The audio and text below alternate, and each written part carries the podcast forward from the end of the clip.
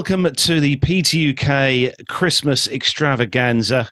And uh, it's safe to say that we've got a star studded lineup of guests joining us uh, on today's Christmas show. Uh, we're going to kick off first with, uh, I think we shall start with uh, Captain Jeff. Jeff, welcome on to the PTUK Christmas special. Well, thank you very Thank you very much. Can you hear me? We can hear you. Yes, we can okay. hear you, Jeff. I'm sorry. I uh, am having some difficulties, which is very unusual for. I've never heard that before. anyway, hello everybody, and Merry Christmas. Great to Great. see everybody. Good to see you on. Thanks for joining us, Jeff. How how have things been with you then? Oh, ever, until uh, just a few minutes ago, great. oh, good. I'm uh, enjoying my uh, retirement. I'm not officially retired, but I uh, I am no longer flying. I'm no longer qualified to fly, and my actual retirement date is coming up day after Christmas. So uh, I'm effectively retired right now. So, oh wow! I love it. Excellent, excellent. And joining us as well from the Airline Pilot Guy show is the resident, well, resident retired Airbus captain. It is, of course, Captain Nick. Hello, Nick. Yeah, we're going to have to rename the show, Jeff, aren't we? the, no. the, Retired Airline Pilot Guy Show. Uh, yeah, I'm doing very well. Thanks very much indeed, Carlos. Uh, lovely to be uh, invited back on. I wasn't expecting uh, the invitation after what happened last year, but um, perhaps we can put that all behind us now. No, it's good to see you on, Nick, and obviously looking festive as well as you always do. Doing my best, yeah. Yes, yes, yes.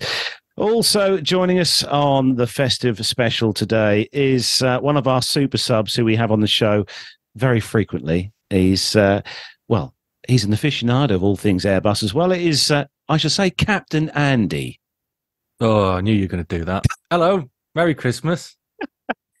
Looking very Happy festive there. Birthday, yeah, yeah. I've got me got me festive top. I'm not in the pub tonight because it's minus five out there. Uh, minus it's too five. cold too yeah. cold. Yeah. Well, at least you do have your home pub. You don't have to go out to go to a pub. That is true, but I think I'll go to a pub later on because it'd be warmer in there. His home pub. Honestly, you're so lucky. Uh, how are things are you, Andy? You uh, you all good? Yeah, good. Yep, nice and busy in the run up to Christmas. And the schedule is looking good for Christmas. No flying anywhere. Oh yeah, no, I'm off all Christmas. It's lovely. What? You're not going to be flying me to Fuerteventura on uh, the 23rd then? No, but Matt can do that.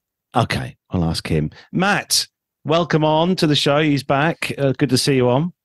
Hi, yeah. How are you doing? Good. Uh, you, you can't uh, sort of plan yourself for a uh, flight on the 23rd then from uh, Luton to uh, Ventura? I am flying that day, but I'm not doing that, unfortunately. Oh. I know. I'm flying Boxing Day as well, but I do have Christmas Day off, so that's good. Oh, that's good. Good. At least you're around. But how's how's the flying going? Busy? Yes, all very good. Um, it's just calming down a bit now for winter. Very, very busy summer. And uh, yeah, looking forward to a bit of a quieter time in the winter. I'm part time during the winter, so it just gives me a bit more time. So yeah. Well, excellent. Things, really. Excellent. Well, it'll be a shame. I, I, shall miss you on the 23rd. Although I might go and pop up on the flight deck and see the guys up there and sort of, you know, name drop, name drop a few names. You know, I might get. Yeah. and uh, also it's joining us. It's not going to get you any preferential treatment oh, doing right, that. In okay. fact, it might make things worse. what if I mention and your name, don't Andy? Forget, don't forget, Carlos. The best thing to do is go running up to the flight deck door and bang on it very oh, hard. Go, oh, yeah. Let me in. Let me in. I, might, I might give that one a miss. I'll, I'll, I'll, get I'll get Gemma to do that. I'll get the wife to do that. She'll um yeah. Yeah, if you want a nice quiet holiday, yeah, definitely. it would be an expensive aftermath, though, wouldn't it? I think, yeah. And, yeah, uh, lovely. Uh, Thanks very much for inviting me on. Yes, I've got my uh, festive jumper as well. I managed to get an Airbus A320 Christmas jumper. Oh, British Airways. Yeah. So oh, I like that. Is it sharklet or non-chocolate? What we got? Sharklet. Oh. Oh. oh. I thought Andy Only was asking best. if it was chocolate. Only the best. it melts all over your. Yeah. yeah. And also, uh, also joining us on the Christmas special is uh, our main man, Micah. Hey, great to be here. And I find if you want to get on a flight deck, Carlos, the easiest way is to always bring chocolate for the pilots. I bring it for the flight attendants. They let me on the plane. But once I get on, you bring some chocolate for the pilots. They are eternally grateful. Really nice to be here. And thank you so much for inviting me. And if you notice, I have a little bit of a Barry White voice. I sort of got the time wrong. So here I am a little, a little early. A little early. Not, not to worry. And uh, also joining us as well, one of our PTUK master host team It is, of course, our uh, the legend that is, I should say, Armando. It's lovely to see everyone, and I'm also technically a retiree, so I'm just waiting to see what these young guys, Matt and Andy, have to say about the show. Good to have you on, Armando. Obviously, you're flying soon, so as uh, we need to uh, we need to obviously crack on, and because we have a quiz as well today on the Christmas show, which is good. But uh, Nev, you're also joining us as well today. Good to see you, Nev. Yes, and to see everybody else as well. Brilliant. Um, so yes, I've been spending a little bit of time flying over the last few months, and uh, no shortage of content for Nev's terminal tantrums segment, that's for sure, uh, especially after the other day in Dublin. But uh, yes, I will not be short of material for the next year. But of course, February 2025, I shall also be retiring, so I won't be doing quite as much flying uh, as I am at the moment. But uh, let's see what we can do in the meantime, and really looking forward to the Christmas show with the guys here. Yes, indeed. I think Andy and I have, have to work for a long time to pay for these pensions. Yeah. I was, just, I was just thinking that. I was thinking in 2025, I've still got to work until 2050 something. Oh, oh no. just just before uh, just, just before nine o'clock. Yeah. Yeah. Yes. But uh, we're gonna uh, we're gonna start uh, the Christmas show with kind of a, a, look back at 2023 and possibly some of the things that kind of stu- stuck out or stuck out for you guys, uh, possibly in the news or something that's that uh, an experience that you've had this year. Because I know both Matt and Andy have had quite a busy year uh, this year with their airlines as well, and obviously Nev, you've had a busy year as well. But we'll start obviously with Jeff with your retirement date looming very soon. Um, obviously, you've got a, obviously a special day, I would imagine, for that sort of lined up as such. But anything this year that stands out for you um, with uh, with your career? Uh, no, actually not. Uh, I managed to work myself out of the back of the airplane, the back door. Uh, with no one even noticing that I'm gone. So, um, as far as everybody's concerned, at uh, Delta, I can say it now. Um, they they probably don't even know I'm not there anymore. So yeah. Is this where you can admit your DB Cooper? Oh yeah, well. yeah, is this, are we on the are we on the air? oh, no. yeah, DB and I are going to be doing some vacations together. He has an RV as well, and uh, so we're going to have some fun. What's the plan, uh, Jeff? With obviously, have you got an idea or a rough idea when your sort of final flight will be, or is it going to be a case of you don't really know? My final flight was uh, several months ago. Ah, okay. So, yeah, and at the time, I didn't. Just like uh, Captain Nick, uh, he he didn't know when his last flight was either. Uh, but circumstances led uh, to that situation. Same thing for me, and so I'm I'm kaput. I'm all done, and uh, my plans wow. are I'm waiting for my motorhome to be delivered in uh, the spring, and then uh, I'll be moving into that full time and traveling North America and uh, just enjoying life. It seems to be. It seems to be like you've been waiting ages for that RV. Um, I, I remember you, you ordered it like it must be what two, three years ago. You ordered that RV. Yeah, April of 2021, and uh, it's it's a long story, but it's a it's a great company. It's a Canadian company. I think that's part of the problem. Uh, and uh, sorry, Liz, if you're if you're watching. I was just going to say we, we, love our Canadian friends. Uh, it's a it's a very respected, uh, high quality manufacturer, uh, kind of a, almost like a boutique manufacturer of recreational vehicles um, here in North America and they had a long list, uh, waiting list, even before the pandemic. But the pandemic just kind of blew everything to smithereens. And uh, yeah, so I knew I was in for a long wait, and I would, I'd hoped that it would coincide with my retirement, but it's not quite going to match up completely. So the next few months, I'll be um, waiting for my RV and, and just enjoying this retirement life. Well, we've always you, got a guest room up here in Charlotte. You're more than welcome. Oh, I'm on my way. and I've got a parking lot you can stay in. oh, very good. With well, or without I mean, an RV. I was going to say, can, can I come inside if I'm in my car, Micah? No, we'll think about it. okay. but let me let me ask a British cultural question from a, a, barbaric American: Is is what Jeff is getting? Is the RV? Is that would that be called over there in the UK a caravan? Motorhome. Motorhome. Okay. I always get yeah. caravan. Well, trailer would be a um, caravan, I think, but I don't have a trailer. It's uh, all in one, and and I call it a motorhome as well. There we go. There we go. And I'm guessing you've you've got a, a suitable uh, broadcasting uh, antennae to put on the uh, the RV, like a Starlink or some kind of system. Yeah, so I, can... I, have Starlink. I have uh, AT and T business uh, hotspot, and I have my T-Mobile phone. So hopefully, uh, with a combination of all those, I'll have internet connections to uh, continue to broadcast live shows. Excellent.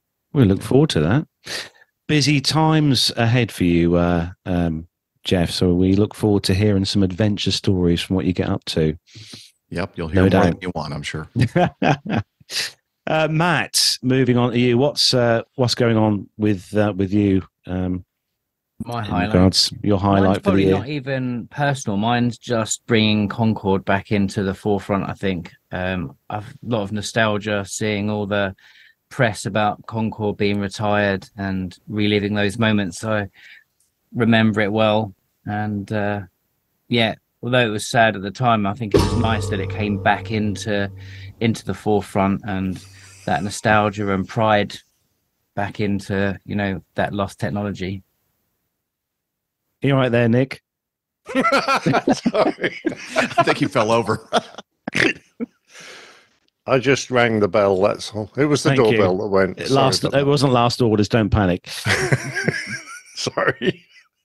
Actually, Nev, I did see a report on online a few weeks ago about that uh, they were complaining about the sorry state of the Concorde that's parked at Heathrow at the moment. It was looking rather um, sad and unloved. Yeah, Alpha Bravo is uh, yeah, it's uh, it's not looking very good condition, unfortunately. If you, if you see it from a distance, it's okay, but actually close up, it's uh, it could really do with being in a hangar somewhere. Because there's just no real hangar capacity at all at Heathrow that, that will be open to visitors either. That's the other thing. Of course, everything there is airside, so that's a bit of a problem. But uh, yeah, it's uh, looking a little bit unloved, unfortunately. Mm.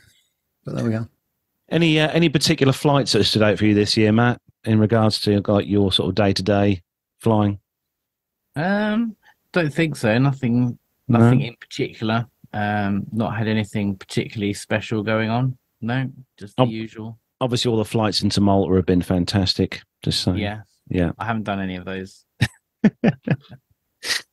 Andy, moving on to you. Any highlights this year? Obviously, yeah. you, have had a busy year and you've sort of changed roles oh. as such, haven't you? Kind of thing. Yeah, it's been a bit of a roller coaster year. I started out extremely unwell, lost my medical for quite some time, uh, then got back to flying, and now I've stopped flying again. Yeah, I've uh, moved roles and I'm now more management side. So I fly occasionally, but not a great deal. I think I've done around 200 hours this year, if that, which is not a great amount but yeah, it's it's on a high now towards the end. Enjoying the new job. Um, nothing really stands out. I mean, Matt's been lucky. Every flight I seem to do, I, I seem to be the uh, the um, the dirt magnet. It just everything seems to go wrong for me. So uh, maybe that's best that I'm not flying the line anymore. But yeah, I'm happy. Looking forward to the next new year. Yeah, but I'm surprised you don't miss all the flying. I'm surprised you don't want to, you know, you know, do it every day. But I suppose you've had how many years have you have you been flying for the airline now? Uh, coming up thirteen years. Thirteen yeah. years. I do enjoy flying. Flying, flying's still fun now, and I go and do it occasionally. I, I think your the sec- I think your secret, Andy, is uh, you love to be criticising uh, other people for not doing it properly, and I was no. on the receiving end of that. Uh, if you remember in a simulator with you and Matt uh, commenting on my skills or lack of them uh, in the A320. If, so if you remember rightly, we were element, not, I'm sure. we were nothing but nice to you. well, for 50% of the time, yes. Hey, I did hit you with a stick a few times. Yep. Yes. There you go. No, Nev, that was us being nice. Oh, wow. Okay. You want to come and do a line check with me, Nev? No, thanks. We need to get that on video next time, I think, if that happens again. Mind you, you did well actually in the sim. Do you remember back at the 200th, Nev, when we were down at, um, in London? But was it the 200th or the 100th? I can't remember now. It's, no, it's the 200th, wasn't it? 200 show, yeah. Yeah. yeah. I think we all done well. But that was in a, that was in a real aircraft, Oh, This, you know, that was in a proper, proper aircraft. Don't you dare. It's Christmas. Sorry. anyway, we both we swiftly move on. We need to do the quiz before we uh, lose Armando. Obviously, he's off uh, flying again very soon. Armando, any thoughts, any highlights for you for uh, this last year? Obviously, you've um, changed aircraft about 30,000 times and brought about 5 million aircraft, but um, what's. Um, well, actually, this is uh, closely related to Micah's segment that we're going to play out a little bit later. I don't have a mine's not a specific moment, but it's it's actually been over the course of the year the evolution in my wife's interest in aviation, and for me, I feel like I'm I'm the lucky guy here that has a tolerant spouse that uh, you know earlier this year you know she's flown with me for years right in all kinds of diff- different airplanes. But something changed for her when she flew the Stearman and it was something about that open cockpit and my friend brian rosenstein um, shameless plug at legacy biplane rides. Uh, he's an instructor and it wasn't just a ride.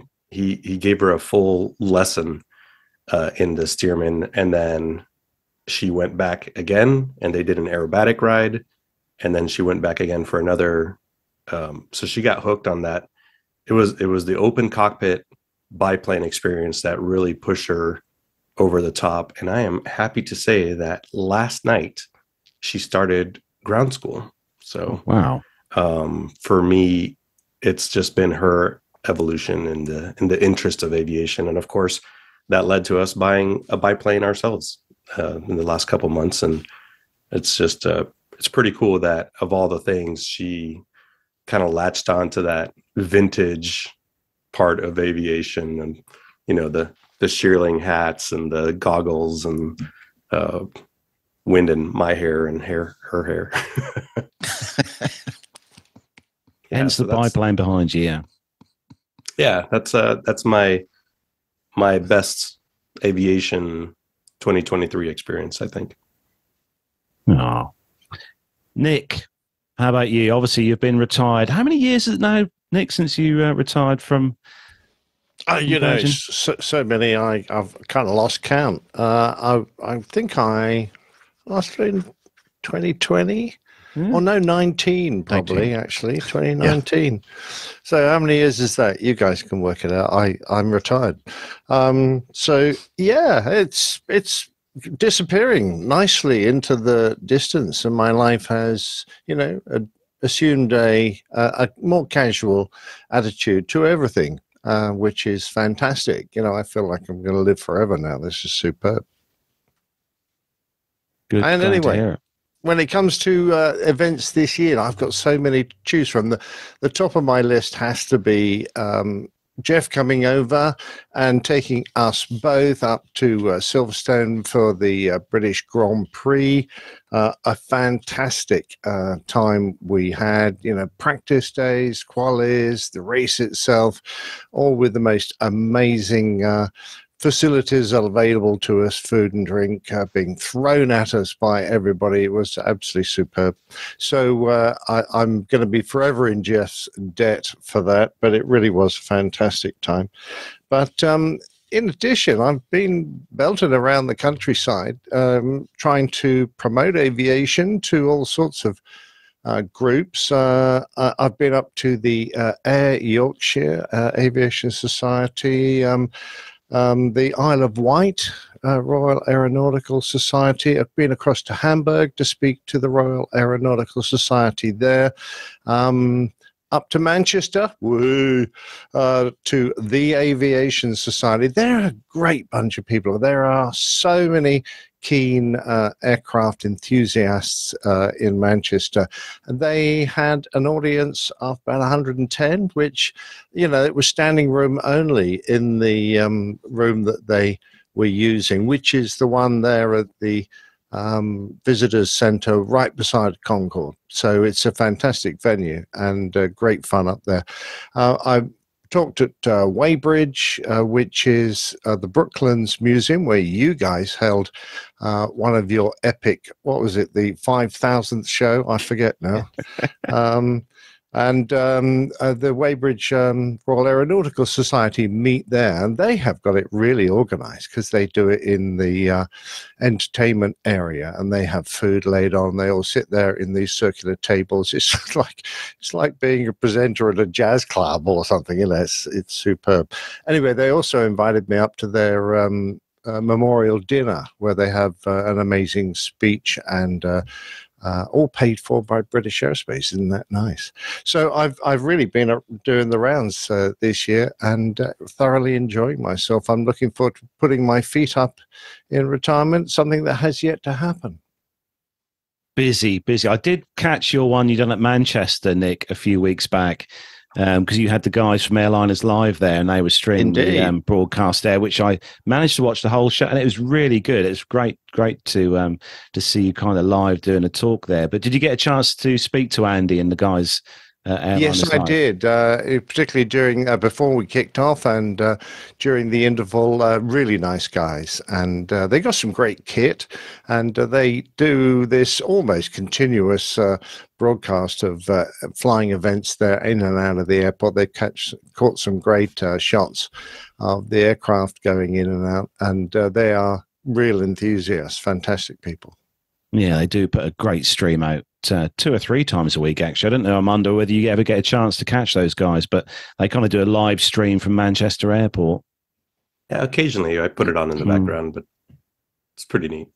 Yeah, you know, it's starting to catch on on YouTube now, and now there's there's a stream at I think San Francisco. There's one at L.A. There's you know they're all trying to to be those guys.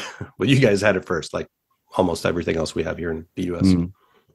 yeah, that'll be the day.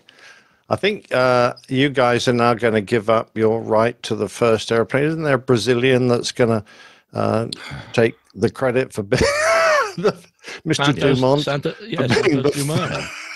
you know, that will never happen. The the state of North Carolina itself, where I uh. live, will never accept that because all of our license plates say first in flight and have the Wright brothers on there. So yeah. we're not changing our license plates. Nah, and you guys, you guys have guns, so I think the Brazilians are really taking taking on a bit much there. Jeff, insert the yeehaw. yeehaw. Yeah, I wish I could. My yeehaw. system were working properly. Now, Nev, um, any highlights for you this year in regards to your flying trips and stuff? Anything that stands out for you? Uh, yeah, probably right at the start of the year, actually. Um, we did a trip to Portland, uh, the other Portland, Micah, sorry, um, on the West Coast. But before we did that, we actually went to Dallas for four days for work uh, on an A380. And that was my first ever trip on an A380. And uh, my goodness, what, what a trip it is. Um, the uh, we were upstairs, so in the in the nice part of the aircraft, um, and um, it is such a quiet aircraft, unbelievable. Um, and um, yeah, I was most impressed, I have to say. Uh, it was a really, really nice experience. And actually, considering the amount of people that it takes, I think it's 400 and something on the BA configuration. Um, the, the boarding time it w- didn't seem much more than a regular triple seven or seven eight seven on on the same route. So uh, they've got all that nicely worked out. But uh, yeah, that was definitely the uh, flying highlight for me uh, this year. And we'll be doing it again in January, but we're going straight to Portland this time. So on BA's uh, 787 service uh, uh, directly to there. So, uh, but why do you yeah, guys, A380 why do you guys insist flying. on going to the wrong Portland? That's I know. I it's, it's incredible, isn't it? I mean, they're quite close together. You know, one's East Coast and one's West Coast. It's only, it's only that far apart, isn't it? So, Exactly. yeah, um, but um, yeah. So back there in January for the uh, the sales kickoff, as we call it, or the sales kicking, as we call it as well, because perhaps we haven't done as well this year as we, we should have done, and our CEO will remind us about that. Definitely. Uh, but uh, of Hey, course, um, when he holds it at Brighton, that'll be your real reminder. Yes, well, that's that has happened before actually. So uh, just this year, our local sales meeting, he came to see us. That's never a good thing, I don't think. No. Uh, when we're going to see him, I feel a bit more comfortable. When he comes to see us, that's uh, that's a whole different thing. Love it. uh, yeah, it's when you find out you're returning an economy is when you really understand what's been or, going on. or you're not returning at all. Uh, perhaps that's uh, they've just bought you a one-way ticket. Um, So- but uh, yeah, So when is when is the uh, the, the the retirement day, Nev? Because I know you spoke about it briefly on the show a few uh, few weeks back that you were going to be kind of retiring in a year or two's time. Yes, um, February 2025 is the date, uh, 8th of February actually, which will be the last day of our exhibition that we do in Barcelona. Um, so I'm hoping that someone's going to cough up a few quid for a, a few drinks uh, for us in Barcelona. Uh, and one of my other colleagues actually is retiring on, on the same day as well. So both of us will be doing that. But uh, yeah, I've got another sort of 13, 14 months to go. Um, but it's going very quickly, I must say. When I first started having a conversation with the, the company about when I would like to finish and, and this kind of stuff, it seemed a long way off. And now it is getting very close indeed. Um, and this next year and a bit is just going to fly past, I'm sure. Um, in terms of plans, well, it just means I've got more time to do some of the longer form interviews for the podcast and that kind of stuff. Um, and you know, doing doing other things as as well uh, when when I want to do them, not when I have to do them. So that'd be a nice change, and to do a bit more travelling, actually, just around the UK and Ireland as well. Um, uh, Mrs. Nev and I have not done that much of that uh, in the last few years because I've been so busy. She's retiring at the end of this year, um, so I thought I'll be bad form for me to be carrying on till I'm 67 when she's just sitting at home watching Netflix all day. So I thought I would uh, spend spend a year uh, after she finishes, and then I shall finish myself. What what is BA going to do, Nev?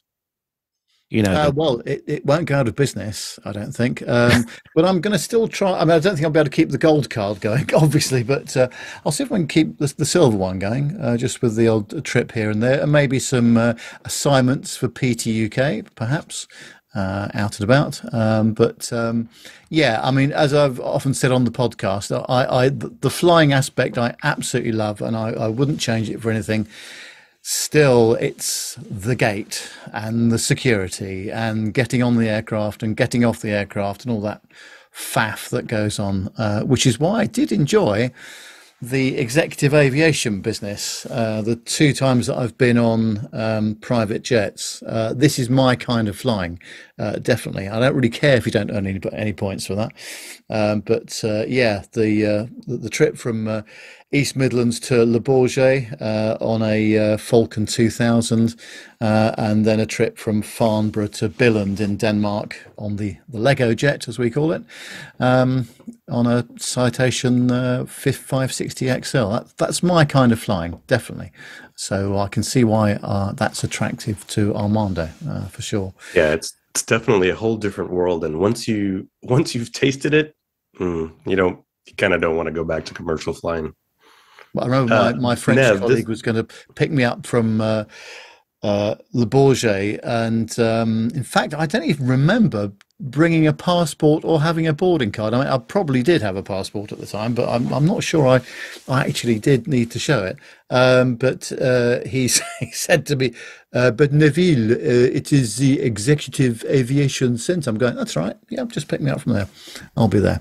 Uh, he and his eyes were sort of on stalks when he saw me. So uh, yeah, that that was a, a great trip. So those those are the two times I've been on the uh, private jets, which have just been uh, fantastic. And of course, every time we go to, well, we used to go to Farnborough, obviously, and, and the other air shows as well, and Dubai particularly, um, seeing all the uh, all the equipment there. That's that's that's definitely my my kind of flying. I would say, yeah.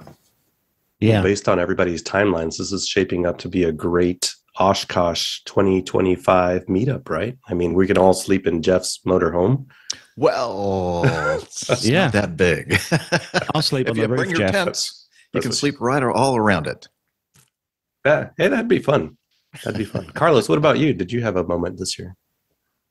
Yeah, I well, I think we had a really good time at Duxford. The meetup we had there uh, towards the end of the summer went really well.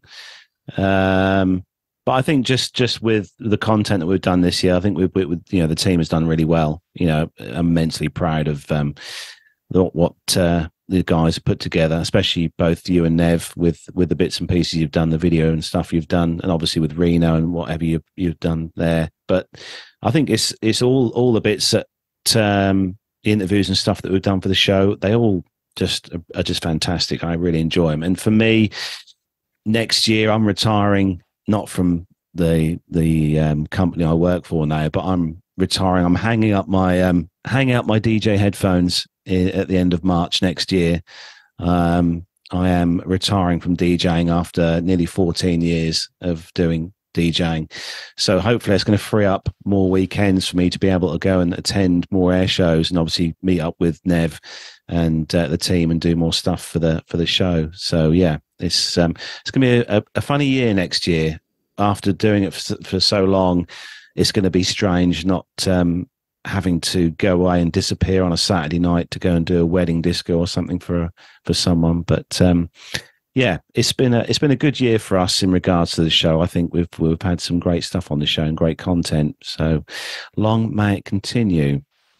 Uh, Micah, what's uh, been your highlight of um, uh, this year for you, flying wise? Any any flying trips you've done that have uh, kind of been good? Couple of flying things that were, were kind of fun. Uh, one of my, my favorites actually shows me the showed me- the difference between us in terms of real aviation enthusiasts and, and, and friends that you have that really aren't into aviation. I was at the Spurwing Farm Pancake Breakfast and Fly-In, one of my favorite fly-ins of all time. And a listener and good friend of the show, Ernie Eaton, was there, who flies a Robinson R-44 helicopter. And I had some friends there that went last year, aren't really aviation geeks like us, but enjoyed the, the the experience. So they came back and it was her birthday and i'd worked it out with ernie to take her for her first ever helicopter ride.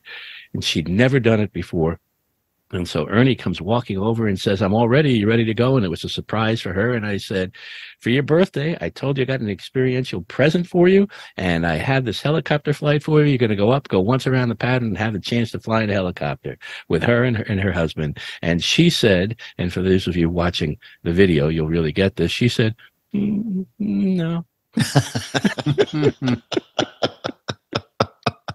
What do you think? I have a death wish? I said, I said, Are you sure this is a I great? you know, feel wonderful for her, time?" Micah. I, I, I would have been exactly the same. Helicopter? You gotta be kidding me. have you seen have you seen those R44s? They're like someone's just got like a little twig and stuck on the back of a bobble and put a propeller on top. Hey, I've flown in the R-44. I've flown with Ernie. He's a great pilot. He, that air, that aircraft is a wonderful aircraft to fly in. But to, to watch her twice, when I said, "Are you sure this? It's a great time." Ernie's super, and, and just twice she goes, mm, "No, just a riot." Listen, I'm I'm like uh I'm like Jeff on this one where I flew helicopters for a living and I would not jump into an R44. That's right. It- it You managed great. to survive. You don't want to take the risk again. Yeah, I'm, I'm sure that if any of you were there and I would have offered that to you, you would have, uh, you might have been a little hesitant, but there's no doubt. I can't believe that either any of you would have turned down the opportunity to fly with Ernie. It, So it was kind of uh, related to another one of my favorite moments this year, which was uh, Jeff climbing into a, a tiny little uh, Super Cub Oh yes. after flying airliners for 40 years or 30 years. Uh, That was great.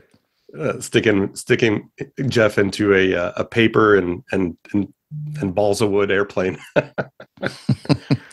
It was a lot of fun. Great experience. Thanks uh, for doing that. I had no idea on a layover I would be flying a, a little, uh, what is it? Um, a Super Cub? Super Cruiser. Super Cruiser? There we go. I always get that wrong.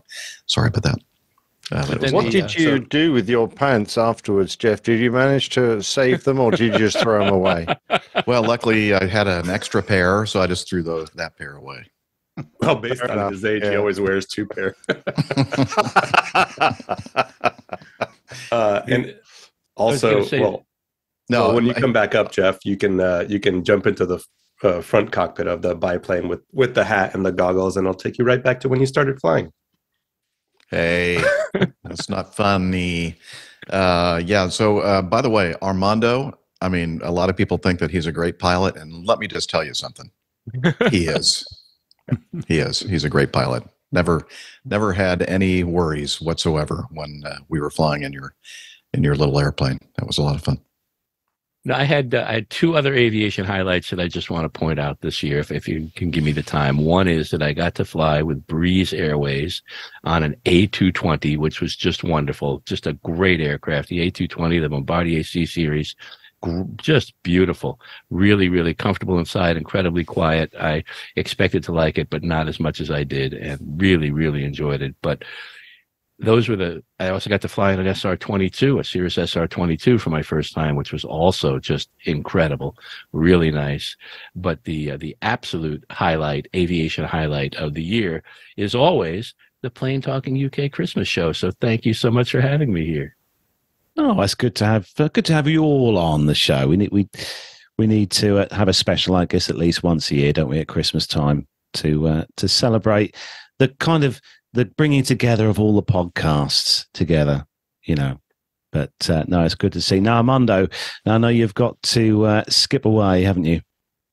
I do. I have to go tame the skies, and uh, it's not a particularly friendly weather day, so got to do a quick flight from Charlotte down to Naples, Florida, and back. And we're recording this on December second. So if you uh, look at the weather on December second, you'll see that I'm going to have a challenging day ahead of us. So it's lovely to see all of you. I can't wait to see all of you in person soon somewhere, and uh, have a great rest of the year.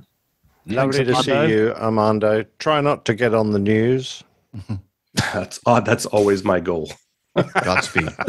Hey, and All right. before you go make sure give megan and maddie our christmas wishes and our love I most certainly will. Thanks, guys.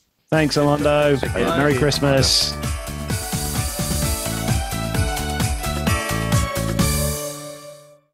Right, we've got the quiz then. So uh, we've got uh, a special Christmas quiz this year, and uh, so I've got the two teams here written down. Now, the quiz this year is guess the rear. Now I know Wow. There are a few, a few faces there. I thought there'd be some faces there, mate. honestly. So they've got two teams, Team A and Team B. Now, Team A, uh, the team captain is, of course, Neville Bounds. Look like that. Uh, with with you, Nev. With you, Nev. You have got uh, Captain Nick. So Nick, you're with uh, Nev. You can be the second in command. Is that right, Nick? He's on mute. Well, he's Good luck. fine. He's on mute. I've been demoted again. Dear, Yes. What did I do Sorry. this time, sir? right hand seat again. Yeah. turn, turn, turn up You drunk. you turn didn't- up you drunk for parade. you didn't get your ba gold card is what it is Obviously, no. I, I was hoping for platinum as well. And uh, you've also uh, got uh, Micah as well on the team as well. So team A there, Nev, Micah, and Nick. Now team B is uh, the team leader there. Team captain is Captain Jeff. It's funnily enough. Uh, you've got Matt and Andy with you as well. You've got the Ah, youngsters. that's not fair. You've got the kids with you, Jeff. You'll have to keep them in check. Uh, these kids. Animals. animals. right, so it is it is guess the rear. Now I'm going to uh, bring up a screen here. If I can just uh, share the screen. Hooray. You've gone all soft focus, Jeff. Looks very romantic. Oh, Right, so guess the rear. Team A, you need to uh, guess the rear. What aircraft rear end is this? Team A. If you don't know, you can pass it to Team B. So Why Team would A. we do that? Well, no, Why would we pass it? Yes. Um, I know the answer to this, fellas. Oh, well done. Do you know? Yeah, it's it's a Baltic. Certainly. yes, that's great there. ding, well ding, done. ding, ding, ding, ding, Nice it's green and white Nev, any idea what uh, airliner this is? Uh, what I would say rear? that's an, that's an Air Baltic A220. That is correct. Well done, team A. Your first Wow. point. Excellent. Wow. Off we go. Right, They need to name team. the airline as well. that. No, you don't have to name the airline as well, honestly. Team B, are you ready? There we go. Team B. Oh, come on. I'm pretty sure it's an Indigo. Yeah. I mean, it's, it's Uh, really not difficult. We'll leave it for Jeff. No, no, no. I think I need to uh, refer my the the little uh, whippersnappers on my team. Love it. Kids, what is that one? Matt? Well, what is it? It's the best airplane ever, right? oh, Yeah. it's a it's a Boeing triple seven. Is that your final? an- Is that your final No, no, answer, no, Jeff? no, that is No, not. Okay. No, okay. no, I was that was inter team communications. Right. What What is that one then? Your final answer. I'm going to say, well, Matt, go ahead and tell us what it is. A320. A320. Well done. Ding ding. You got that correct. They get And harder. Trust the, me. Uh, what's the manufacturer's serial number of that? Uh, Is that not part? one, two, three, four. One, two, three, four. Right. I- Is this going to be the secret to this quiz? Are they all going to be A320s? No, they're not. No, they're not. They get harder. Trust me. Right. Team A. Here is your uh, rear. Oh, Ooh. God. That's got to be that awful damned airplane that Boeing made. Now, I think you should make them give the full model for this one. You A do get a bo- you do get a bonus point if you if you do know the model number. So Nev, Um, Well, I can do the first bit. It's yes, I think I'm going to refer to 747. Captain Yeah. Nick for this bit. Yeah. No, I don't know which model, right? I d- I really don't. But uh, I wouldn't know how to tell the back end of a So- Boeing from. So your your your answer seven four seven, yeah. Uh, we we're going to have a guess at the model if for the extra point. What do you reckon, Nev? I think Um, 200. Yeah, I, that's as good a guess as any. Like, how old is it? I'm Yeah. Looking at the, it's a French registered aircraft, isn't it? Um, Yeah. I don't Yeah. actually know. Well, uh, we'll go with Micah's guess. Uh, 747 200. How's that? I'll give you a point for seven four seven, but it is not a two hundred. It's probably a 400. 400 probably. Yeah. No, no, incorrect as Oh. well. No, that is a dash one hundred. Oh, Fortunately. Oh, really? But It looks get- much old. too clean. You get a po- you get a point though. So don't panic. Must right, be an old picture. right. Team B, here is your one. Oh boy.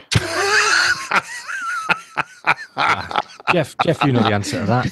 Yeah, I do know the answer to that. That's an L1011. Can't tell Yeah. tell you whether it's a dash one or a 250 or a 500 from here, but uh, Yeah, that is correct. Well done. Point for you, Team B. Well done. That is the glorious TriStar. Obviously missing yeah, I was missing Some something file. there. file Yeah. bits there. Right, Yeah. team. Jeff, wasn't that one of your favorites to fly? It, it it is yes. Of course it is. Right, Team A. Here's one for you. Ah. Oh, no. Ah, that- right. Well, mm. that's so. There's some uh, there's a T tail going on there and some rear mounted engines. So that Yeah, says to so- me it's probably a McDonnell Douglas. Um, or, or just a Douglas if it's that old? I'm not 100% Oh, sure. Dear. Well, you see, trouble is, is that there's the Boeing 717, Mm. and there's the Mad Dog, there's uh, an Angry Puppy, there's uh, the DC 9. yeah. Yeah. Uh, I don't really know how to tell them all apart, quite No, it's- honestly. It's not a 717. I'm sure. okay, good. Let's bin that one then. So, Should I we know what say? it is. Do you uh, think yeah, funny old thing, Jeff. I, I, I, you know what I would say? I would say it's a DC9 derivative. yeah, No, I wonder. yeah. Interesting. What are we going with, Nev? I- Now, I wait was a gonna minute. Before, say before you say anything, could it be a BAC 111? No, No, Okay. All right. no, it's definitely not that. Those those are not the the, the BAC one Right. didn't have the little bit of the fin sticking up above the tailplane. Mm. and had a Gotcha. bullet uh, through it rather than a. Well, I'm Uh, going to say it's a MD80 series, but that may Well, not that should give us at least three points. that may not be the complete answer. Right. I are you going to go with an MD80 series, are you, Nev? Yes. Right. You can you can get half a point for that. 'cause it- Oh. you haven't you haven't quite got What- the like the Can model I do number. the other half? Oh, you can do. Yeah. What is the other? no, no, actually, I, I can't improve on that. Have you got? Oh, got- dear. Can we have I a guess? wonder if it's it, would it be the one that the series that Jeff used to fly, the MD88. I wonder. Yeah, go for it. Yeah. You you you're gonna you're gonna uh, uh, obtain, uh, uh, k- keep your poor half a point. You do you were right with the MD series, but uh, no, the mo- it's not an 88. No, it's not an 88. Oh, really? Is, is it No. a 90? No, it's Uh, not no, a it's, 90. it's an 80 series. I, I would I would guess. Uh, a, a Jeff, do you, guess. do you want a half a point if you can guess what uh, MD series it is? No, I, I know I'd the airline. It's Spanair. I'd say an 80, 83. Yeah, I'd have said 83 as well because I'm sure that's what they flew. If it's a Spanair, yes, it's uh, 83 or, or, or 82. Yeah. Ex- ex- it's not an 83. It's an 82, unfortunately. Ah. The Oh, 82. Nev, Nev said 82, so we get our half extra point. That gets the whole point. He said 83. No, he's No, I in- get when you were point, uh, guessing the series right at the end, All he right, said 82. You get you get you get a half a point for that. Right. I'll Yeah, give it well, him. It doesn't matter. Right, team team B, team B. Here is here is your one. Oh, yeah, nice. Oh, Oh, good lord. Yes, that's easy. Team B. Jeff, Matt, Andy, what is that? What, uh, it's a 111. 111. Is it? Yeah. uh, could be. Yeah. BAC 111. That's Final answer? Hush kitted. Yeah. Final answer is BAC 111. correct. Ding ding ding ding ding. Well done, one Ding, ding, point. ding. Right, team A. And if you don't get this one, I'm gonna be quite upset.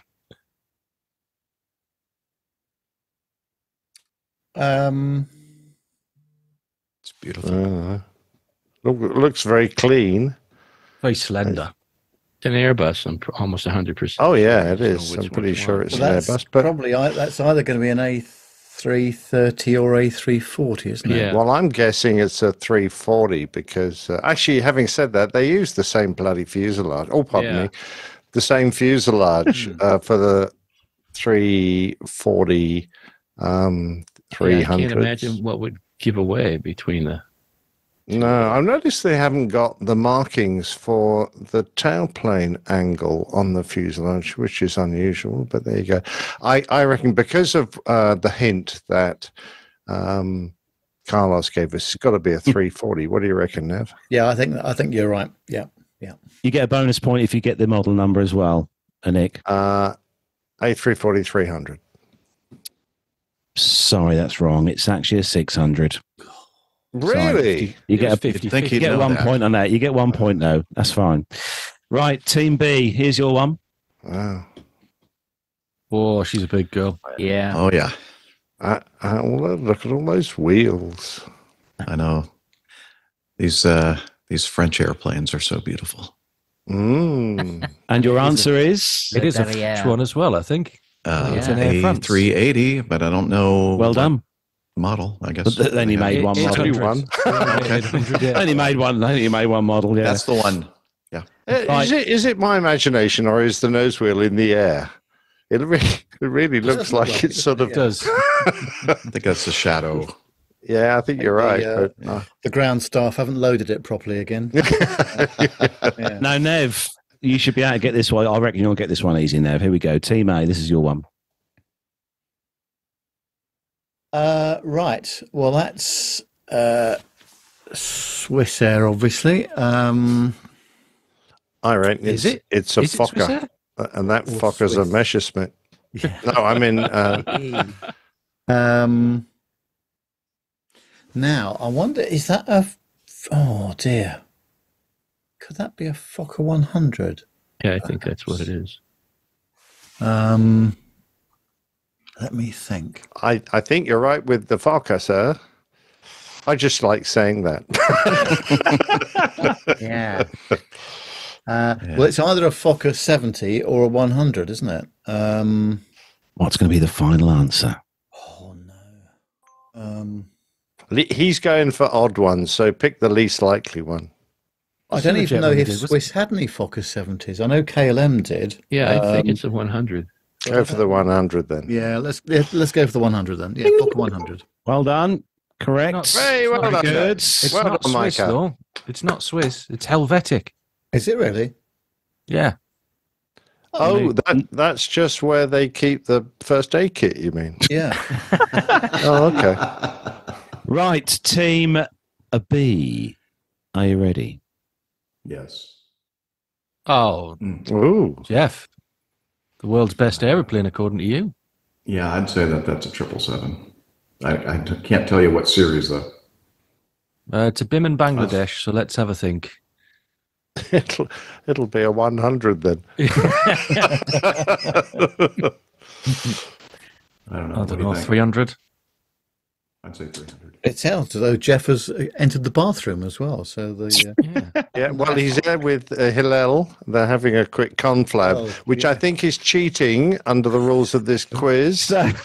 So, so your final answer? There's something wrong with my mic again. yeah. No. Um, okay. Got a bit triple echoey, seven, that's all. So your fi- final answer, Jeff? Triple seven. Okay. Triple seven is correct. So you get a point for that. Now, can you guess a model number? We, we were guessing three hundred. And correct again. Well done. You get another point for that as well. Oh, so now we're a point and a half behind you guys. You are a Is the- point and a half. Is the next one the last picture?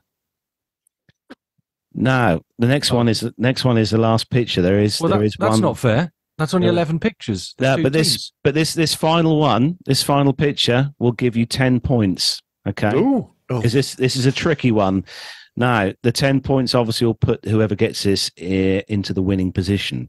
So the first person to guess this will get those ten points. Okay, the first person to say the the complete designation of this uh, this aircraft will get the ten points. Are you ready? Three, two, one. Seven twenty-seven, two hundred. To you. No, that's a Trident. Oh, is it? Is A it- trident. What? Who makes that? Is Right, it, is it a right. Chinese copy A it? British. or- Uh, a, who? Hawker Siddeley Trident. Ding, ding, ding. Well done, Andy. All right, Andy. Ten points, Andy. Well done. You, uh, Nice. Team B, you are our winners today. Boo, on boo. quiz. Well done, Andy. That was a googly. That's not fair. That, that was way, quite a throw you off question, actually, because that did look. Well, it looks slightly like Looked seventy. very Russian, didn't it? Yeah, it looked a bit Russian with the yeah. If yeah, I, was recall, going to say wasn't Tupolev something or other.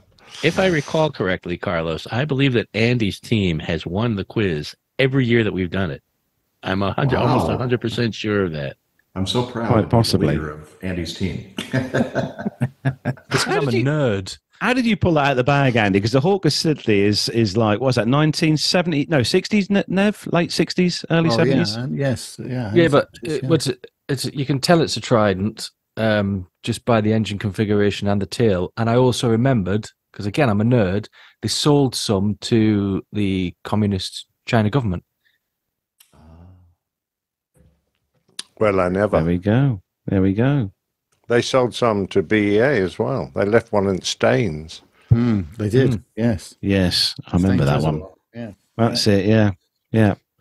So well done to Team B for uh, winning Yeah, this year's Christmas congratulations, quiz. Quiz. Well done. Yeah, You're off my Christmas card list now. The youngsters won. The youngsters won. Yes. with a, with an old aircraft that the oldie should have known. hey, I'm not that old. I, I just want to point is, out that, I'm for, not. that uh, also for every year that we've done this, I have again been absolutely no help. I just want to make sure everybody's aware of that. Thanks, Micah. Oh, that's not, yeah, we appreciate it, Micah. You've been a help You're great. the opposing team every every year. Yeah, yeah. so, uh, so we're going to uh, play the next part of the show, and uh, every year on the Christmas special, we have our uh, well, our Christmas message from Micah, and you put this together, didn't you, Micah? Every year you put one together for us, and uh, we're going to play that out right now. Now, I've mentioned on a number of occasions that I always thought I became an airplane geek due to my father, and assumed that my mom just put up with my dad and me talking airplanes. My mom, Harriet, loved literature and taught English to middle and high school students. She loved opera and theater and attended both regularly. In fact, for a while, she had seen every show on Broadway, regularly going into the city to catch two shows a day on the weekends. Harriet was an art lover, was a member of museums all over the world, and she never missed a Dodge Poetry Festival. She was a true lover of classic culture. Harriet was always taking classes and loved learning throughout her life. She was ABD, meaning she would have had a PhD had she wanted to take the time to write a dissertation, but she was too busy with the rest of her life to do so. The degree itself never really meant anything to her. She took classes for the mere love of learning. On top of all this, my mom was an amazing cook. Whether it was traditional Jewish cuisine, fine Italian and European dishes, even Chinese, my mom's kitchen skills were just unreal. But as I alluded to earlier, it turned out my mom was also an airplane geek all her life. She wasn't putting up with me and my dad when we would talk about airplanes together. She enjoyed it, although I didn't really learn that until later in her life. While visiting my cousin in Florida, he pulled out a picture of Harriet that was taken in 1933. She was only three years old, and there she was, standing in front of a gate at Floyd Bennett Field, looking at some yet to be identified aircraft. But it wasn't until I ended up flying with my mom open cockpit in a new standard D-25 at the old Rhinebeck Aerodrome that I found out what an airplane geek she really was. You probably already heard that story, and if you haven't, you can find it on Airplane Geeks episode 339 in the piece I call Lose Flight of Fancy. That open cockpit flight really set her free as the airplane geek she really was. After that new standard D-25 open cockpit flight, whenever we would drive down Route 95, parallel to the runways of EWR or PHL, she would get so excited to see a big hulking jetliner turn into a graceful bird that she would almost giggle like a kid. She loved flying and had flown all over the world on airliners. She flew several times with my cousin in Cessna 172s and 182s. My mom even managed to get in the left seat of a helicopter a couple of times. You can hear about that in the story Harriet's Helicopter Pilot on Airplane Geeks episode 324. My mom, Harriet, was a true Renaissance woman. Harriet passed over a decade ago now. I can't believe it's been so long because, in many ways, she's still with me every day. But that's not what I'm writing about today. Today I want to tell you about my Aunt Jerry, Harriet's younger sister. After Harriet passed, Jerry, who never had any children, was left as the family matriarch. Aunt Jerry was just the opposite of Harriet. She was into fashion and the latest trends, had little interest in education, literature, theater, nor opera, didn't really care to travel, and preferred to stay at home. Now, my mom and both of her sisters were beautiful, and I'm not just saying this as a devoted son and nephew. Martha, Harriet, and Jerry were all very attractive women and all had their own style. But it was Jerry that followed fashion. In the 1960s and 70s, she would wear what I guess was called smoky eye makeup, sometimes called Persian eyes, and she was always decked to the nines. She looked just like Sophia Loren, and that's saying something. Being the youngest sister by seven years, as I grew up, she was known in the family, even by her sisters, as the young hot aunt. Aunt Jerry dropped out of high school at 16 and went to hairdressing school. At that point in her life, she had already been dating the man who became my Uncle Ralph for almost four years. Six years later, they were married when he was honorably discharged from the Marine Corps. She had been working as a hairdresser the whole time and had saved enough to put a down payment on a house in Massapequa, New York. I wrote a bit about my Uncle Ralph on a piece I did for the Airline Pilot Guy, episode 196, called A Community of Passion. Now, Uncle Ralph was a devoted Catholic something that you can imagine did not go over well with my grandparents. But after seriously dating for close to a decade, even right through his hitch in the Marines, Grandma Lee and Grandpa Sam were not only able to accept Uncle Ralph, but really found that they loved him. He was a great guy. Aunt Jerry's dedication to Uncle Ralph was quite unique, and that was another way she was different from my mom, her sister Harriet.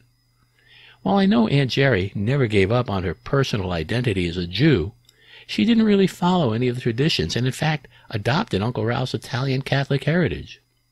Now that I think about it, I wonder if that was why she modeled herself, intentionally or not, after Sophia Loren. When Aunt Jerry and Uncle Ralph lived in Massapequa, she would put together Christmas at her house as the huge celebration it is in the Gentile world. She would throw a big party, had the household decorated with a tree and holly and mistletoe, the whole Megillah, and she would then cook a huge traditional Italian feast. There was antipasta, manicotti, baked ziti, braciole, chicken cacciatore, veal scallopini, and so much more. There were presents for the kids, and for the adults, assorted cocktails and wines and beer. My mom and dad would pack up me and my brothers and drive out to Long Island from New Jersey for what would be a three day event. Christmas Eve was travel day, and we would stay overnight at my grandparents' house. On Christmas Day, We'd head to Aunt Jerry and Uncle Ralph's after breakfast for the celebration, then return to my grandparents for the night before heading back to New Jersey on Boxing Day. It was a huge celebration. We'd gather around the tree and exchange gifts as different guests would drop by, coming and going, visiting for a short time, or joining the all-day party. Dinner would be served around 2 p.m.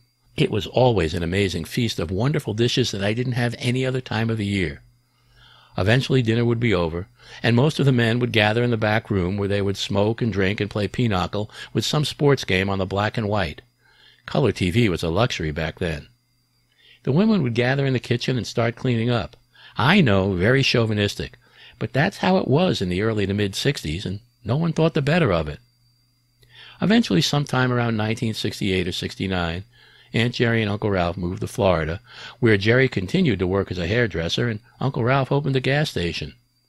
This was back when cars were regularly repaired by a local mechanic. Uncle Ralph sold that service station to open up a junkyard, what we now refer to as an auto salvage or used parts shop. Ultimately, he and Aunt Jerry started their own business, selling and repairing antiques, curios, and collectibles. That was when my only family Christmas experience ended, as no one in my family but Aunt Jerry and Uncle Ralph celebrated the holiday. It really was my only family Christmas holiday experience as a child and was very influential on me. But this is an airplane podcast, so let's get to talking flying. Yes, there's a connection, a big one, in fact. As Jon Ostrower says, there's always an aviation angle. You see, although a Marine and stationed on aircraft carriers in the Mediterranean in the 1950s, Uncle Ralph hated flying.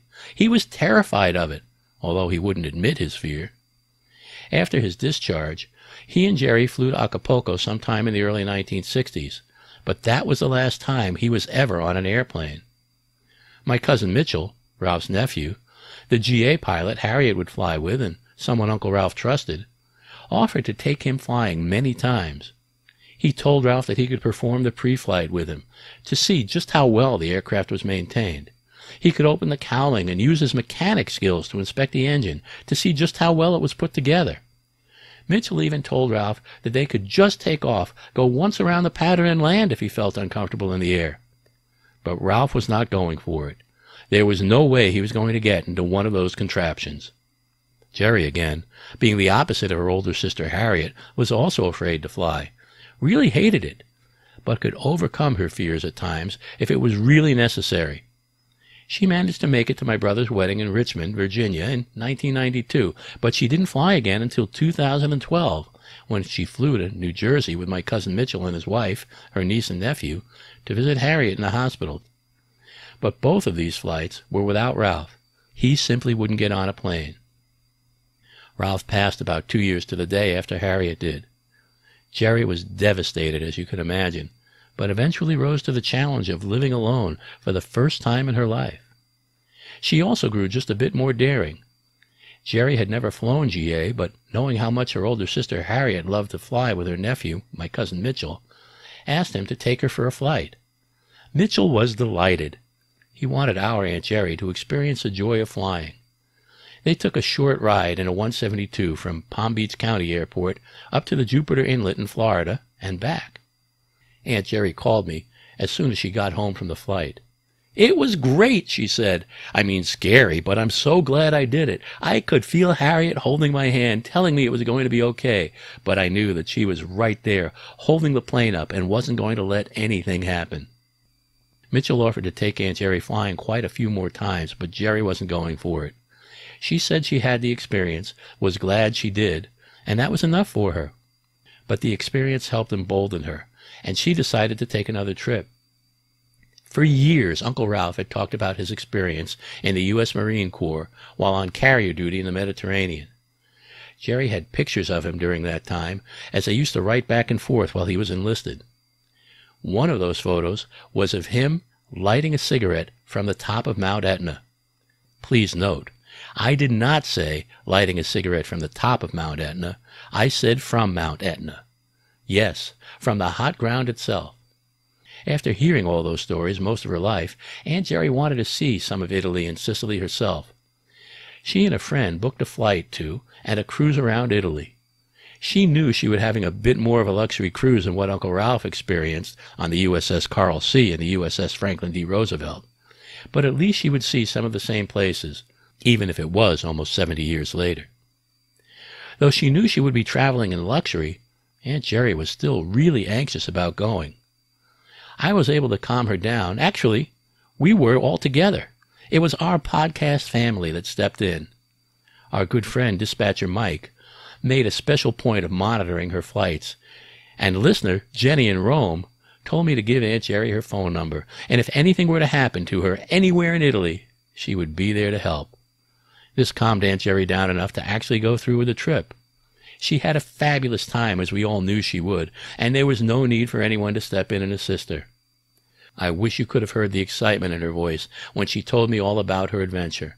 I'm not sure if she was more thrilled seeing everything Uncle Ralph had told her about over the years they were together, or because she was actually able to do it and travel all that way on her own. A few years later, in September of 2019, my cousin Mitchell and his wife, Amy, made plans to visit me up here in Maine. Mitchell wanted the opportunity to fly over the Maine coast, so he had me research and arrange for a rental at a local FBO, and to also find a local CFI from that FBO to hire to come along so we wouldn't need to have a local checkout flight.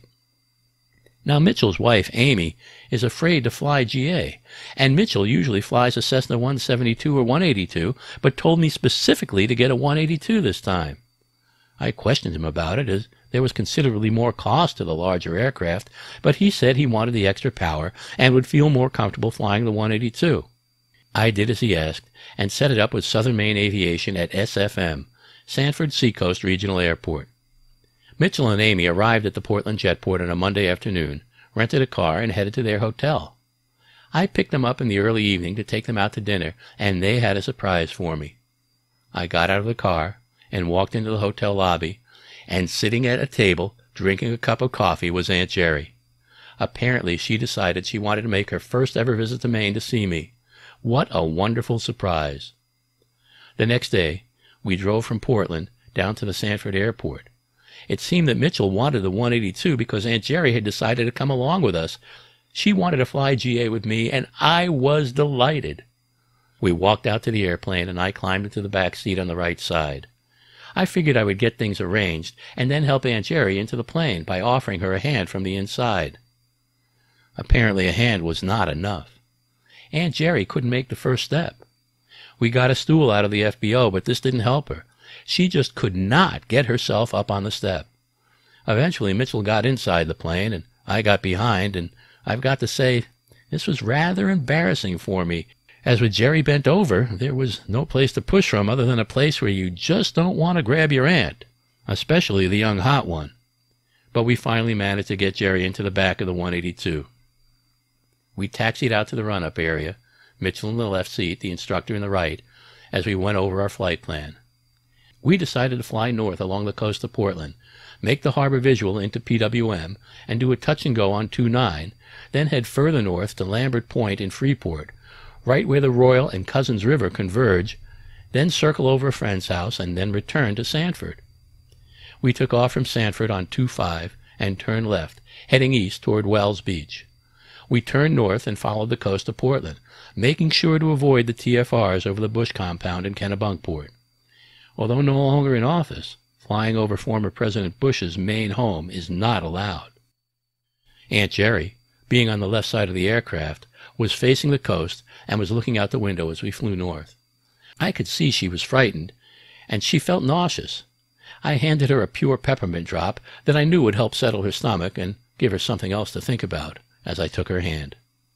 As we flew north, I tried to point out the sights I recognized, including the famous Cliff House in Biddeford, two lights in Cape Elizabeth, perhaps most famous from the Edward Hopper paintings, Fort Williams and the Portland Headlight, a lighthouse commissioned by George Washington, the Spring Point Ledge Lighthouse, and as we turned west into Portland Harbor on approach to 29, then we could see Bug Light, the tanker ships docked in the harbor, and the tank farms they supply. After consultation with the tower at PWM, we decided to do a low approach rather than touch and go.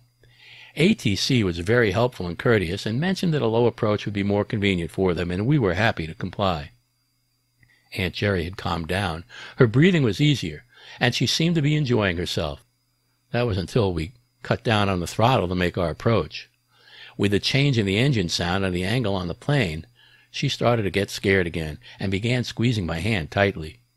She may have been 82 years old, but she had some grip when she was scared. I explained what we were doing, and she calmed down and slowly eased her grip. That was until we were about 10 feet off the runway and the engine came roaring back to life.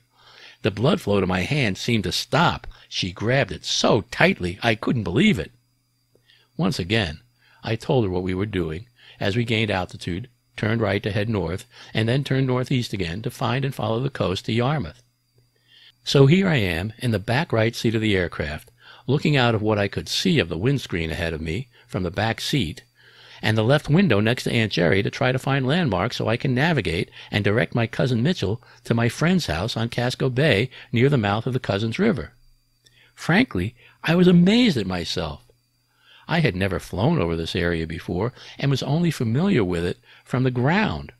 But with my knowledge and lifelong love of maps, something I like to look at regularly, I was able to figure out where we were, locate landmarks on the coastline and certain islands, and found our way over the bay to our destination. As an aside, with the way people are now trained on phones and GPS systems, I wonder how many would be able to do that, having not learned from maps and reading atlases. How many of you non-pilots would be able to locate yourself in the air without the help of satellite navigation? The whole magenta line thing comes into my thoughts. Maybe I should have been a navigator. Anyway, we turned left and flew a figure eight circle to the right so I could get some photos and video out of my window. I learned the hard way that when using an iPhone as a camera and holding it horizontally, the camera lens is on the bottom right, meaning it's easy to partially obscure it with a finger. Oh well. We made three circles and turned back south, and followed the coast back until we turned west just north of Wells to head back to Sanford. After landing, we headed into the FBO, settled up, and left to go out to dinner. It was a wonderful flight and a great day. In reflecting on it, I've been quite fortunate in that I've had the opportunity to fly with quite a few family members. Many of you already know that my first flight ever on a Delta DC-8 was with my grandfather, and that it was his first flight too. I flew commercial with my brother Rick a couple of times, once to Florida and to London with the whole family, once to Memphis, just him and me, and once with Cousin Mitchell through the Hudson River corridor. But those are stories for another time. I got to fly GA with my father, my mother, and my cousin Mitchell, and with this flight around Maine, also with my Aunt Jerry. But flying with Aunt Jerry was a bit different from all the others.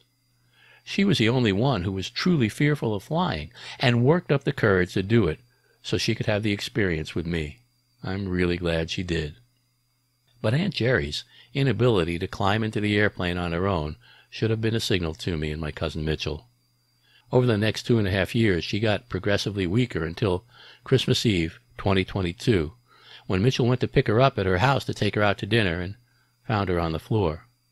He took her to hospital, and a month later she was gone. Since my mom passed, Aunt Jerry and I would talk on the phone at least three times a week. I would always tease her when she answered and ask her how my young hot aunt was doing. She would joke back and tell me that she wasn't that aunt anymore, but I could tell that she loved me calling her that, and that I always thought of her that way. Things feel a bit empty not being able to pick up the phone and call Aunt Jerry anymore. She was the last of my parents' generation that I had left in my life. I have a hard time contemplating the fact that I am now a part of the oldest generation of my extended family. But every so often, I think about our flight in the back of the 182 and how wonderful it was to be able to share that special time. Flying is really a wonderful thing. So this Christmas, I'm thinking of Aunt Jerry. I'm thinking about her Christmas parties and the baked ziti. I'm thinking about her flights and cruise to see Italy and Sicily. And I'm thinking about last Christmas Eve when Cousin Mitchell found her on the floor in her house and had to take her to hospital and not out for Christmas dinner. It's a bit of a melancholy Christmas for me. So do me a favor. When you drink your Christmas wassail this year, lift your glass and toast Aunt Jerry with me. And know that this year, she's celebrating Christmas with Uncle Ralph for the first time in close to a decade. So for the Plane Talking Safety Geeks Airline Pilot Spectacular Christmas Extravaganza 2023, or whatever we're calling it this year, from here in Portland, Maine, in the USA, Merry Christmas from your main man, Uncle Micah. Thank you, Micah.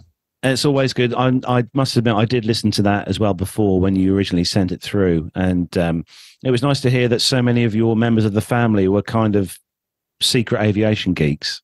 As. It is kind of fun to have had that in my family, and uh, even even Aunt Jerry, who uh, was terrified of the whole thing, but being able to fly with her was something that was really really special. So uh, please, uh, again, do me a favor when you're having your Christmas toast this evening, give a toast to thought to Aunt Jerry. Yes, and thank you. Indeed. Thank you. It's a bit sad though if you're an aviation geek and you have to keep it secret though, isn't it? Yeah, Yeah, sec- secretly you miss flying, Nick. Oh me? Oh yes. No. uh, I tell you what I miss, and I miss walking through the airport in my uniform.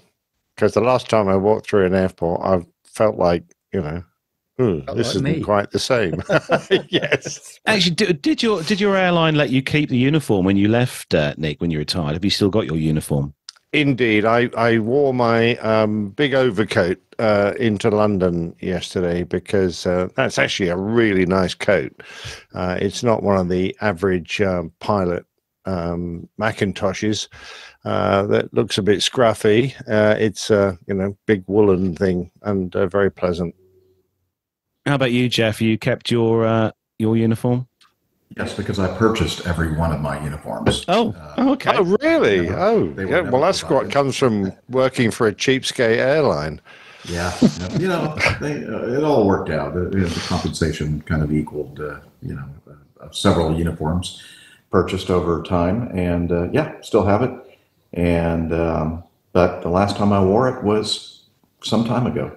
But uh, Jeff, have they ever changed the uniform style uh, during your time flying there, or has it remained the same throughout? Well, funny you should uh, ask that question. Uh, right, I think it was last month they were making, uh, starting the transition to the new uniform. It's got it's several of the same fashion uh, aspects as, uh, but they have gone from uh, the choice of a double-breasted or a single-breasted um, jacket, and um, you know, the pants are more fashionable. They're you know straighter, tighter fit. You know for the for the new generation of uh, pilots out there. Um, it still looks from a distance to be this very similar to the uniform that we've had for uh, the 35 years that I've flown for Delta, but um, yeah, it's uh, changed a little bit. I think we went through four different uniforms uh, in my outfit while I was working for them. God, I didn't have to do that. Yeah, it's been the same uniform for me because I had I never even ordered the new uniform because I knew I was going to be gone uh, by the time they started, uh, you know, wearing it. So, uh, yeah, it's been the same exact uniform uh, the entire 35 years for me. Yeah, well done. What about you, Matt? With the airline that you fly for, you uh, are you happy with the uniform you guys get to uh, to wear? Um, not really. It's all right. It's changed. Over ours has changed as well. So we used to wear black and gold, and then they changed. We are getting a new uniform soon, apparently. So we're we'll wait and see how how good that is. They've got these uh, really high technology coats that we wear. I don't know. There must be some special. I don't know where they get them from, but they're able to keep you cold and sweat at the same time. I thought it was just me. Excellent. Yeah. Yeah, I don't know where they get them from, but it's this new amazing technology they use in the textiles. Yeah. The big question It's for you, part Matt, of the fix for you- global warming. Are you going to wear a hat? ask. Can I just? I Are you going to I wear a know- hat? I'm going to order the hat. Whether I'm going to wear it or not is another question, but I will definitely wear uh, order the hat. Yeah, In our new uniform, when's it coming next year? Summertime? they're something like it this month, I think. Yeah. Yeah, uh, we've got the option of a, a hat, and it's going to be interesting to see who wears the hat and who doesn't. Hmm. You know, it's an interesting option. thing about Hmm. it's an interesting thing about uniforms. I was talking with the Breeze Airways flight attendants whose current uniform is just khaki pants and a and a polo shirt, you know, a golf shirt kind of thing. Uh, and uh, they said that they hope and they are, understand that at some point they are uh, planning to get regular flight attendant uniforms where everybody would have some kind of a blazer and, and look more professional. And they're really looking forward to that because they don't feel that they get the respect that they should be getting as flight attendants because they don't look like they are wearing something that deserves respect.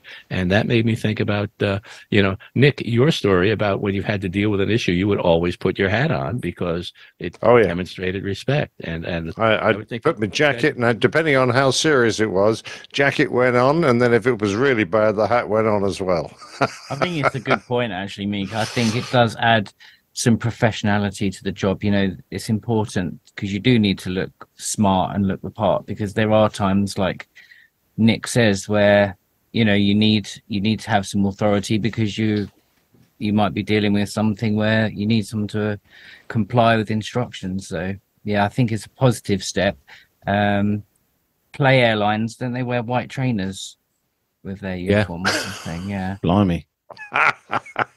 Nick, how bad did it have to get for the knuckle duster to come out? ah, yeah, well, I had a first officer for that kind of thing. I used to push him out in front if it was a really, if it was getting violent. You go. Yeah, Handle you go. Yeah, and I give him a big shove and fire him And into the experience. Point of escalation. Yeah. Yeah. I, I always envisage uh, pilot uniforms as being like the ones where you have to have your iron set to like minus 20 to iron them because they were like made out of plastic, like the Oh, uniform. my first one was it was uh, made by British Airways, and the company just went to some generic store where BA sold black nylon uniforms. Uh, the only advantage of it was you could crumple it up into a ball, throw it in the corner of your hotel room, go and get drunk, come back the next day. Pull it out, shake it, and put it on, and it looked just as good as it did when it was brand new. but you know, if if any of our listeners have a question about you know ironing uniforms, uh, APG does have an expert on ironing on Oh, the show. and they indeed. Well, we have a couple, APG. actually. Yeah. So Andy, will you be going for the hat or are you not going for the hat? Um, I think I'm going to do the same as you. I'm going to order it and see how ridiculous it looks, and I'm probably Yeah. not going to wear it. My grandmother's going to be very pleased that I'm getting a hat, and I'll have somewhere to put my keys. Well, in your hat. Yeah, on the side.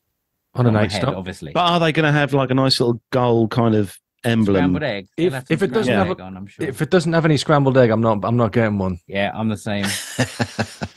One of our guys famously sewed his hat to the inside of his arm so that wherever he went, he had his hat under his under his elbow there, under and, That is and uh, yeah, just stuck there permanently.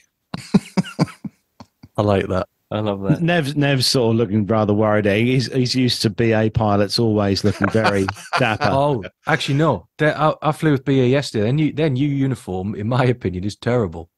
I have to agree. Yes, it is a step backwards, isn't it? Yes, it, it, it's not as not as nice as the previous ones. I was talking to the in-flight lead the other day, coming back from Dublin, and uh, she was saying that the uh, the girls aren't very happy with their uniform either. So uh, yeah, it's it's a double failure, I'm afraid, for both uh, the the gents and the ladies. Um, so, um, but yeah, I d- why fiddle with something that seemed to be all right previously? I didn't really understand the the the, the need for for a change in uniform.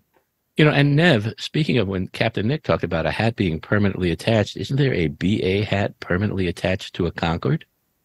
Uh, Oh, yes. is, yes. Um, uh, there is one. I forget which uh, airframe it is, but uh, yeah, as the aircraft expands in flight and as it then uh, contracts during the descent, uh, the uh, uh, f- uh, flight engineer put his hat into the. Um, I think it's the- maybe the one at Brooklands actually. I can't remember if it is or not, but uh, yeah. So that'll never be removed, of course. So yeah.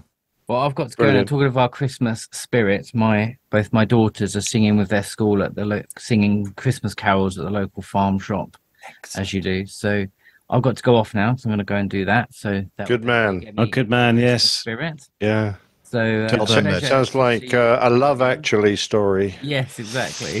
Tell them that Captain Jeff said hello. Will do. Yes. yes. Thanks. Thanks for joining. Thanks for joining us. Thanks for joining us, Matt. Lovely to see you. Have a great Matt. Christmas, Again. won't you? Good Yeah. to see take you, mate. care, everyone. See you Merry later. Christmas, Have a good man. Bye, Matt. Bye. Bye. Bye. Bye. And we were left with the um, six wise men. remnants. The dregs. And there were six. Yes. the bottom of the barrel. Yeah. so uh, yeah. So yeah, so before we uh, start to uh, to wrap up the Christmas special, then, so your uh, final thoughts for Christmas, and what uh, kind of what exciting things you guys got planned for Christmas?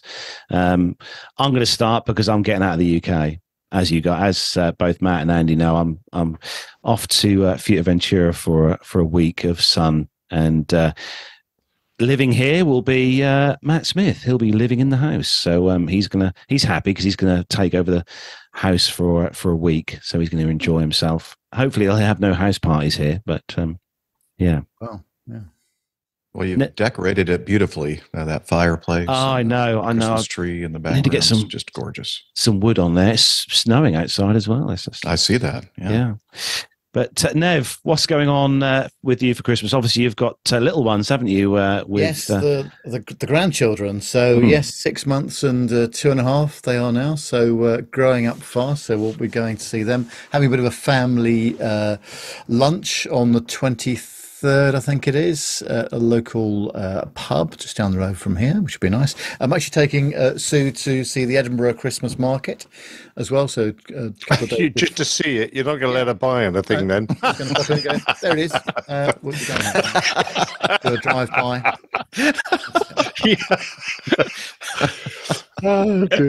That would be uh, expensive if I did that, wouldn't it? So we're not, yeah. So we're going up the night before, um, and uh, yeah, just going to go around the market. It is actually a very good Christmas market in Edinburgh, I must say. Um, and then we're spending uh, Christmas Day and Boxing Day in York, the fine city of York. It's the, Wow. uh, one of the Hiltons. One of my there. favourite cities. In I have a, a wave at the Shambles for me when you're I in there. will, Yes. And it's- Ye Olde Starre, because I used to love being in there as a student pilot. That was my favourite haunt. I can imagine. Oh, and you can also say hello to the girls in the in the um, uh, nursing hospital because I spent a few nights there too. Unusually, right. I'm, I, I'm unable to say anything more about that.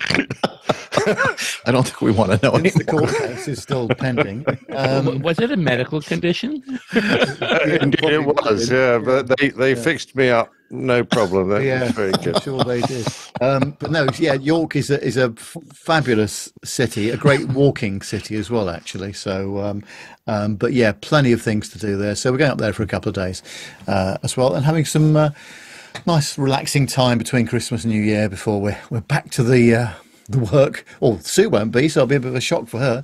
Uh, but yes, I'll be going back on January the second. So yeah, Well, good luck in your retirement, old chap. Uh, you deserve it. thank you.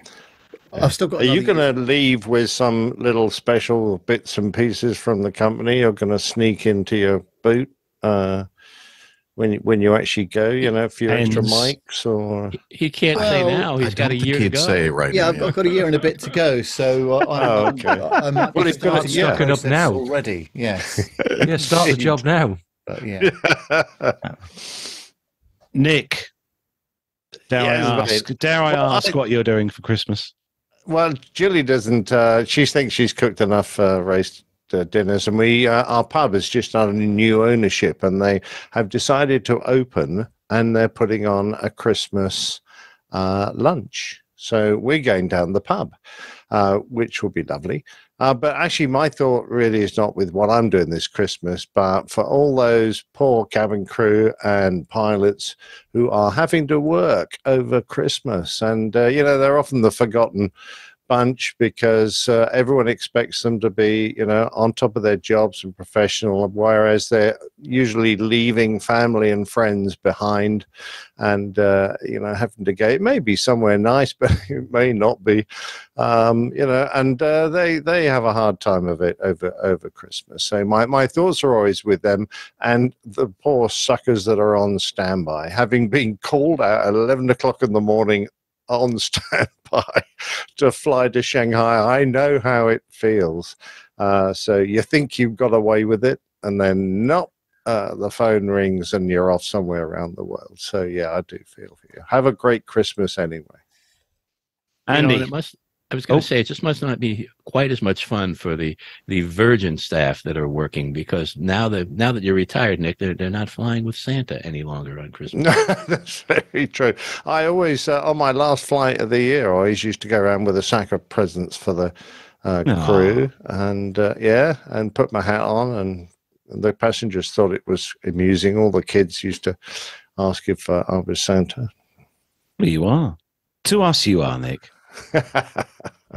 Andy, what's uh, what's going on with you for Christmas? Well, for me, this is the first time in well over a decade that I don't have to worry about the call from crewing or anybody else. Um, I've Mm. got Christmas, the perks of being in management. I don't have to work over the Christmas period. Um, so on Christmas Day, well, we've got a, she's, of course, she's nearly six now, a six year old daughter. So I've got all the family coming around and I'm cooking lunch because I'm the, uh, I'm the chef in this house. So I'm doing lunch for around nine or ten of us, and we're just going to have a lovely, quiet Christmas. That's the plan. Probably uh, pop down my pub on Christmas morning, and then we'll see how the dinner turns out after that. Yes, I Um, was going to say, judging by your previous form, uh, When, when you Always say a your, luxury. when you say Yes. your pub, I mean you have one in your home. Is that what you're saying? He does. back garden, yes, Oh, nice. yes, it's quite a large premises, unlicensed, I might add. So don't think you can all come round. You know, if Um, all else fails, Andy, you can always rely on Chef Mike. Chef Mike, Yeah, who's he? Chef Mike. You've never heard of Chef Mike? No, A ding ding dinner. Oh, microwave. Yes. Yes, very good. no, no, Ah. no, no. Um, I, I like cooking, so it'll be good fun. And yeah, just a nice, quiet Christmas, and then back to it uh, just before New Year. Sounds good. Who does Yeah. the dishes? Well, I don't care. Not me. I'll just sit in the corner with a, a port by that point and go. The rest of you can sort that out. Port. Yeah, very nice. Yes. Captain Jeff, what's uh, what what what are your plans for Christmas? Well, my lovely ex-wife and children have all in, uh, invited me over to spend a wonderful Christmas time. No, just kidding. uh, that's not happening. But I'm thinking I need to figure out how to get in touch with all those crew out there flying over Christmas time, uh, Christmas uh, holidays, so that uh, I can uh, enjoy Christmas with them. Oh, indeed, yeah. To pi pitch up at the crew hotel in Atlanta. the Yeah, Virgin go. crew are probably I'll still wear my staying in- uniform. in, that round one. Yeah, exactly Yeah, right. They'll yeah. they'll take you out for a party. I'll be uh, busy doing my singing at my my church. That will keep me occupied uh, for for most of the time. So, yeah, I'm looking forward to it, and just uh, want to wish uh, Christmas blessings to everyone uh, listening and watching right now. Well, Oh, thank you. Jeff. Mike, I'm uh, out of interest, Jeff. Which is your Oh. least favorite carol?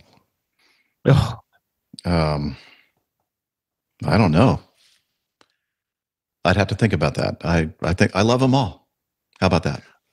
Oh, it's, Oh, you're talking about the song. Sorry, I thought you meant people. Oh yeah, which oh which Carol? Uh, yeah, Which Carol, Carol? yeah. Carol Chan. Carol Smith is the one that's probably my least favorite. Fair enough. All right. Well dodged. well dodged. Thank you. Mike, Micah, what's uh, what's your plans for Christmas? Family, food. It will be my traditional Christmas. As everyone knows, it's not my particular holiday, but I do have some Christmas traditions. And on Christmas Eve, I will go out just before they close and pick up a McDonald's filet of fish sandwich and think about my niece Hannah and my father, if you'll remember that story. And then later on on Christmas Eve, around eight o'clock, I will call my my college sweetheart, who is still my college sweetheart, and make my 47th annual call to Beth and we will talk and talk about everything that happened over the course of the year. And then on Christmas Day, I'll go out either on my own or with a friend for Chinese food, which is the traditional Jewish way of celebrating Christmas. All things that have come up at one time or another in my Christmas stories. I think oh. Jesus actually had Chinese food. Um, I believe he did, but but I think that was the Last Supper. Oh, okay. I, yeah. I think they they called in for takeout to take away. Making me hungry. Mm all this now, talk. Come on, I'm, I'm just curious, Micah. what is your favorite Chinese dish? Oh my gosh! You know, I I have so many favorites of everything. You ask me my favorite airplane. You ask me my favorite food. Chinese dish. Hmm. I don't know. Recently, I've been, you know, it changes. I've been ordering uh, roast pork egg foo young or lo mein, and recently I found a place that just does fried wontons now that are really oh. nice stuffing. And, yeah. Oh, and, and then I can't go wrong without a, uh, a scallion pancake another one that I really like. Excellent. My favourite is number 35. With oh, I like that one. no, 47 trumps oh, 35. Bag of prawn crackers. That'll do me. Oh, well, there you go. You're cheap. Cheap date. Oh, I know. Bag of Mushu. prawn crackers and some sweet and sour sauce. Mushu pork. oh, talking of soy sauce. I've just done the uh, show uh, artwork with uh, soy sauce in it. Uh-huh. You'll have to listen to understand why and what the connection is. yes, what a beautiful segue. I still haven't figured it out myself. he landed in a field of soy. I know. I did figure it out. Um, oh, you see. Yeah. It was just acting oh, I'm sorry. I'm sorry. Actually, that that'll that'll be our entertainment for next year in 2024. We'll be watching that A320 take off from that field. Oh, indeed, yeah, oh, yeah. absolutely. I think they're going to have to take it apart and cart it out. But there you go. Well, they might. Mm. It might take itself apart if they try. Yes. yes. yeah. Yeah. That, that's one flight I I not bothered about being. It's, you know, it, on it's not the call you want from crewing, definitely. yeah. you know, they did fly a 737 out from the bank of the Mississippi down in New Orleans, and Nick Nick yeah, did true. a great story about that. Oh yeah, but that, that was a seven three though. I've got to, yeah, admit that's like a bit a of a tractor cart with wings. Nothing can go wrong. yeah. that's not going to come apart. I, I do think oh, here we go. destroy itself. you know, we behaved ourselves for almost yeah, the entire show. Almost the entire show. I know. Right, guys and girls and people and everyone. Uh, we're going to wrap up this Christmas special and I'm going to say a big thanks to everyone who's joined us. Uh, thanks to Armando and obviously Matt, uh, who had to get to skip away there. But thanks, everyone you absolute legends, you all. Thanks for joining us on the uh, Christmas show, the PTUK Christmas show. And uh, just in case, I mean, just in case anyone doesn't know where uh, Jeff and uh, Nick are from, Jeff, what is your amazing show? Oh, it's called the Airline Pilot Guy Show, and it's uh, airlinepilotguy.com. There we go. So, Nev, I think I'll leave it to you to say uh, the last words for our Christmas special. Well, thanks, Carlos, and it's been yeah another great year. Really enjoyed uh, our weekly uh, contributions and had some great interviews this year, uh, and looking forward to doing some more air shows next year as well, weather permitting. So, from all of us here on the show, hope you have a very nice Christmas and a happy New Year, and look forward to seeing you again very soon. Bye for now. Say goodbye, everyone. Bye, everybody. Merry Christmas. Merry Christmas.